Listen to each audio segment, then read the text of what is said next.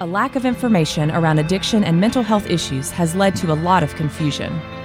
Heroes in Recovery is here to set the record straight and break the stigma through the power of storytelling and by celebrating the heroic efforts of those who walk this road of recovery every day. Our movement is built on the personal journeys of survivors, shining a spotlight on the disease of addiction and creating a global community of support. Go to heroesinrecovery.com to share your story, read hundreds of others, or join us for a 6K race. Together, we can break the stigma. That Sober Guy podcast contains adult content, merciless truth, and emotional nudity. Listener discretion is advised.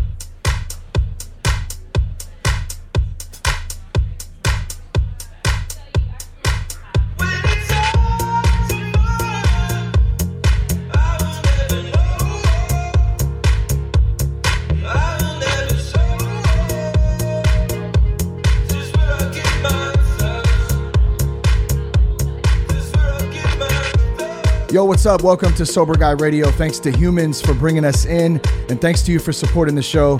We're live out in Nashville at the Innovations in Behavioral Healthcare Conference, brought to you by Foundations Recovery Network. Much love to them for bringing Sober Guy Radio out to Nashville. We're having a great time. If you're tuning in for the first time, I am Shane Ramer. I'm in long term recovery, and I'm also honored and grateful to serve the recovery community through the Sober Guy platform. So thanks again for being here and tuning in today. Uh, I just want to say something real quick, and then we'll get started today. Um, if you're out there and you're listening and you or someone you love is looking for a life free from addiction, I promise you, you can have one. All you got to do is reach out and ask for help. And you can do that at www.thatsoberguy.com or you can go to foundationsrecoverynetwork.com and you can get more information there. Our guest today is Todd Stumbo, and Todd is the CEO of Blue Ridge Mountain Recovery. Uh, Todd has worked in the field of addiction treatment for over 10 years, and prior to joining the Blue Ridge Mountain team, uh, Todd held a management position at another long term residential facility in the greater Atlanta area. Uh, he's a certified addiction counselor, uh, uh, certified anger management specialist, and relapse prevention specialist. Uh, Todd also brings personal recovery experience to the clinical leadership, which is such a huge component, um, I feel like, in, in this industry and in the recovery community itself. Uh, and also on top of that, he's an avid sportsman, uh, loves to hunt, and we're going to get into a little bit about him right now. So, Todd, uh, thanks for joining us today, man. How are you? Good, man. Thanks for having me. Yeah, man, it's awesome. So we got to chat a little bit uh, before we before we got going, and uh, I'm always excited to hear when I meet folks um, that are working in this industry that have um, a personal journey of recovery themselves. And uh, I was hoping that uh, we could start with that, man. Tell us a little bit about yourself and then uh, maybe share a little bit of your recovery story. Yeah, absolutely. Uh, so I'm originally from Eastern Kentucky. Um, came from a great family and whatnot, and, and, a lot of times people will want to blame families for, for what's happened to them. I had no excuse. I just um, began using at a, a, pretty young age, and it just kind of spiraled from there. Uh, and I got uh, went to the jails institutions piece for a while, you know. Uh, thank God I didn't experience the death, but I was forced into treatment down here in 2004. Um, I had experienced drug-induced psychosis. I was in pretty rough shape, um, coming off methadone and cocaine, and wow. Uh, got forced into treatment you know, and, and, the first myth that I want to let people um, know and, and hopefully they hear is that you don't have to want to be sober to get sober. Yeah. You know, I didn't want it. Uh, I didn't want it for the first six months I was in treatment. Um, and I always use this term, you know, you hear the saying, you can lead a horse to water, you can't make him drink. I, I, get that, but you can lead a man to a well and make him thirsty.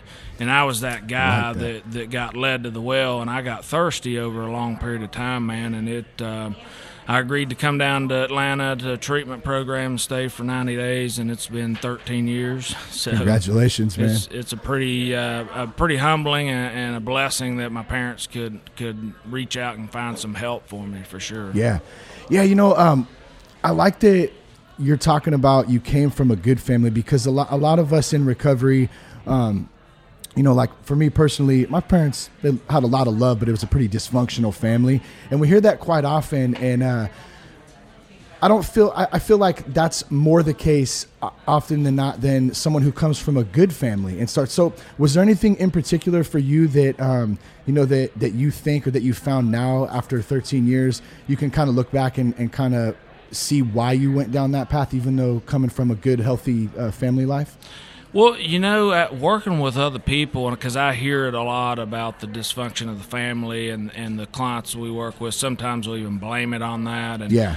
what I line up with is the emotional side of it and what they claim they felt this emptiness that they didn't connect.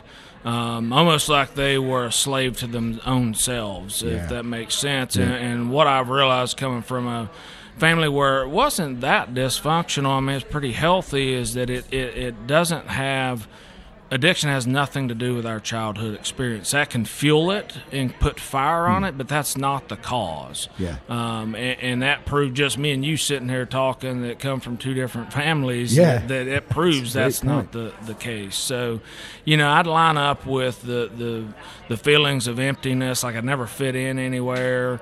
I just something was off, and I never could put my finger on it. And I always tried to fill it with something that was greater than me. If Yeah. that made sense. Yeah, yeah, yeah. No, it's, it makes it makes total sense, and uh, I think when we're trying to use, you know, like like alcohol, drugs, it's a tool, and when we're trying to use something that's unhealthy like that to fill that void, um, it's the ultimate tool for self destruction. Oh yeah, no, it know. was a solution for sure. Yeah. I mean, I knew how to get rid of the the way I felt in a heartbeat, and it became that solution for me. Uh, and I knew no, uh, no other way. Yeah. Um, so you've had 13 years. Um, what is what is your rec- like when you work in the industry? I feel like it's it's easy to um, it's easy to get caught in doing the work. Mm-hmm. So how do you kind of separate the work that you do and then your own personal recovery program?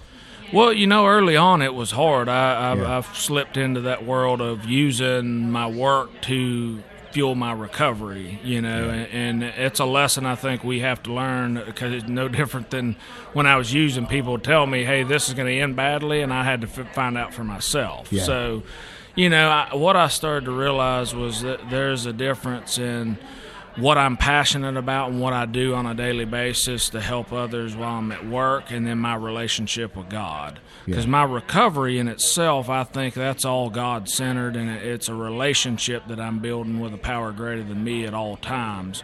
My work is very different uh, Yeah. in, in a sense. I do that out of passion and inspiration. It's what I love to do. I feel driven to do it.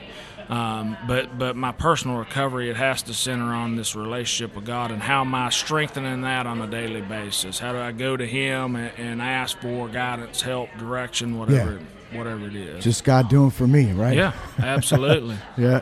Uh, so, if you don't mind sharing, what are some of the personal things um, that you know, like for someone out there listening who might be asking, "Well, I wonder what Todd, you know, what are some of the the, the tips, some of the things that he does um, on a on a normal day uh, to help with your recovery program?" Can you share a couple of those? Yeah, I mean, I, th- I think starting off the day, I, I always tell clients I work with the first thing I have to do is make my bed. Uh, the reality of it is, I do a whole lecture on if you want to change the world, you got to start by making your bed. If I can't complete that simple task, uh, uh, the pro- I'm going to have problems the rest of the day. Yeah. Um, I, I do a form of meditation I call two way prayer um, that, that I picked up from a book I read by Wally P. Um, so it's a pretty pretty powerful thing that they used back in the day in the Oxford group that started in AA, and it's really our tenth step is what it is. Got it. Um, so it's a form of meditation where you, you, you take all your thoughts and put them on paper, and you see what are God thoughts versus self thoughts. So you're actually writing during Oh, the yeah. meditation. Yeah. Oh, really? Yeah, because a lot of people I, I, I talked to my lecture yesterday about.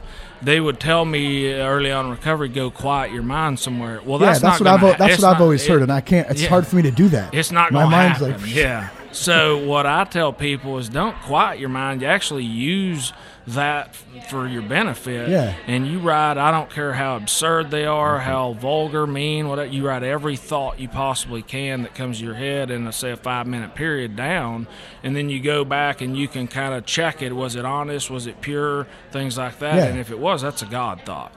Um, so, for example, I may have a thought. I, I'm I'm divorced, and I may may say, "God, I, I swear I'm frustrated with my ex-wife," and then the immediate thought after that, maybe, "Why she's sick just like you are." You know, and it's Ah, like, see. boom, you know, God just hits you in Yeah. the face with this. Hey, that was for me, not you. You That's know? a that, that's such a good point too because I know in my own journey and in, in my wife's journey as well with with, with both of our faith, um, there's definitely like I feel like God has has been speaking to me forever, but I was it, I never was able to recognize it for a long, long, long time, and, and I'm still that's still a journey, and I'm I'm working on too. But um, these are so this is a tool basically to help you do that to open that gate up because it's there. It, it's up to us though as personal people uh, to open up to that and to let it in. I guess right. Yeah.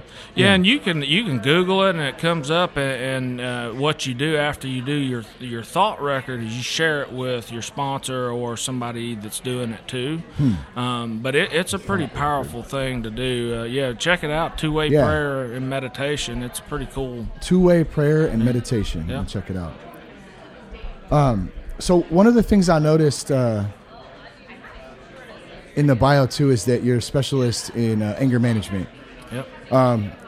From a man perspective, a lot of us dudes out there, we can get pissed off about things. We can let things, um, you know, I know for me things can eat at me sometimes, and I'll tend to fester on them if they don't go my way. Um, what's your experience with anger management? Is it something um, on that you've experienced on a personal level and then also professional, or what, what's your take on that? So the way I found out, people would always tell me I had anger issues. The way I found out, I was two and a half years sober and almost got killed off Ronald Reagan Boulevard in Atlanta. A guy was tailgating me, and I bailed out of the car on him and and faced a gun. so I literally got back in the truck and had this epiphany of like. I just almost died, and I wasn't even doing drugs. Like, Wow. how does that happen? So and you were sober for two yeah, years at that point. I went to an anger management Wow. class, and uh, what I realized, man, is I don't have an anger problem. I have a fear problem. So for me, fear drives anger. It comes out as anger because I can, as a man, look at you and say, "Hey, I'm afraid of this, and it's making me feel this." Yeah. You know. So what I started to realize is, anytime I feel angry, the question I ask myself, "What is it I'm afraid of? Am I afraid this guy or girl, who, whatever, is going to step on my ego, make me look Yeah. bad, getting one over on me?" So I don't have an anger problem. I have a fear problem that drives anger. So I had to go even deeper and, and be honest with myself and other people. And man, the even by my appearance, people will, will say, "Well, you don't look like you're afraid of that." I'm terrified most of the day. I'm constantly thinking of, "Well, what if this happens? What if that happens?" You know, and it, it, it all goes back to that relationship with God and that faith of, Yeah. "Hey, I'm I've got all this fear. What do I do with it? I can't let it come out as anger. I gotta I gotta turn to God with faith and say, "Hey, man, you're gonna take care of me. You're gonna take care of my kids. You're gonna take care of my job. You Yeah. know, all that kind. Of, you haven't brought me this far only to come this far. You know I mean? Man, no, that's that's so it's so huge, man. I'm so glad you pointed that out because uh, it is a fear based thing. But how hard is it as men, right? Especially in the society we live in uh, today. We we want to be, you know, we want to be strong. We want like just like you said for our, our kids, our wives, our families, um, just as a man in general. And there's um, I'm absolutely all for that. And at the same time, how do we emotionally connect and be honest with ourselves and say, hey, I'm okay with um, being scared of something. I'm okay with not knowing how to do something, but let me get after it and learn how to do it. I'm to do it. You know what I mean? And, and I, I think like once I figured out that it, it's okay to, ki- it's called embracing the suck. I think I heard once. Like just embrace that shit and let it come in, and I'll figure it out. You know, I'm okay with that. Like, how do you? How do you feel like um, when you have other men come in? How do you kind of relate that to them? Like, because we're taught to just not cry, not show emotion. Like, just be hard, put your head down, work hard, get that shit done, and don't bitch about it. You know? And I look at them and say, because that way's worked well for you so far, right? You know, you, it's That's why I'm brought here, right? you're sitting in front of me, you know, in a treatment program. Yeah. So I look back and I, I literally have to, because I still want to go back to those modes. Yeah. And then I have to ask myself, what, you know, I grew up in that environment where it was, you know, in eastern Kentucky and you just, you just had to suck it up and get things done. And, Yeah. do I want my kids, my girls, to grow up with a father that was emotionally disconnected? And, and when I go down that road, I don't ever want that to happen. Yeah. Because the though my dad deeply loved me, the one thing I can tell you was that I felt totally emotionally disconnected, and, and there's no way to get that back. Yeah. Uh, so when I look at it, I for myself, I, I simply say when I get angry or I'm afraid, the reason I'm willing to sit in a group of men and talk about that fear is because it helps me in my relationships with my daughters, Yeah. uh, my significant others, and things like that. Because if I allow ego to, to run my life life, it will destroy me once again. I've already tried Absolutely. it. You know, How, so you have two daughters. I do. Yeah. How like how do you feel recovery has helped you be a better father, man? Uh, it keeps you humble and patient. Yeah. There's, uh, you know, I've got a seven-year-old and a three-year-old, so That's- you know, it's a uh, the the beauty of it, man, is I see God all over them. You know, it's Awesome. uh, it's one of the most humbling things to have a have your uh, li- your little self. You know, you come through the door when I shouldn't even be alive. Yeah. You know, and here I got Yeah. these two little little monsters that love me to death, adore me. Yeah, Superman. When 13 years ago, I, my own shadow wouldn't hang out with me. That's you crazy, know? man. So it's it's the most humbling experience I've had to have these two little human beings look at me like I, I'm just the, the most important thing in the world. So That's awesome, man. Congrats on that, man. That's real cool. Yeah, that's funny because we have a seven-year-old, three-year-old too, but we have a boy, boy and a girl, and uh, yeah, nothing better than being a dad. But man, patience, dude, the patience gets tested. That Yep. is for sure. I'm learning though. That's a good thing. Uh, so, uh, tell us a little bit about Blue Ridge uh, Mountain Recovery, man. What's going on over there, and uh, uh, what kind of what kind of treatment uh, facility is it, and how how's it helping others uh, get sober and stay sober? So what we are just uh, from a um, operational standpoint, it's a 35 day minimum uh, primary care facility. We're 18,000 square foot mansion on 40 acres of property. Um, that kind of deal. What we have done though, my my big thing is I'm not so concerned about the treatment we do as much as I am how we treat people. Uh, my number one thing, no matter what, is safety for the clients. But but the number two thing is customer service and courtesy. Uh, I was in treatment for 16 months, and I, I can sit there and tell you I re- I don't hardly remember any of the groups. Yeah. What I remember is how those people treated me as a human being.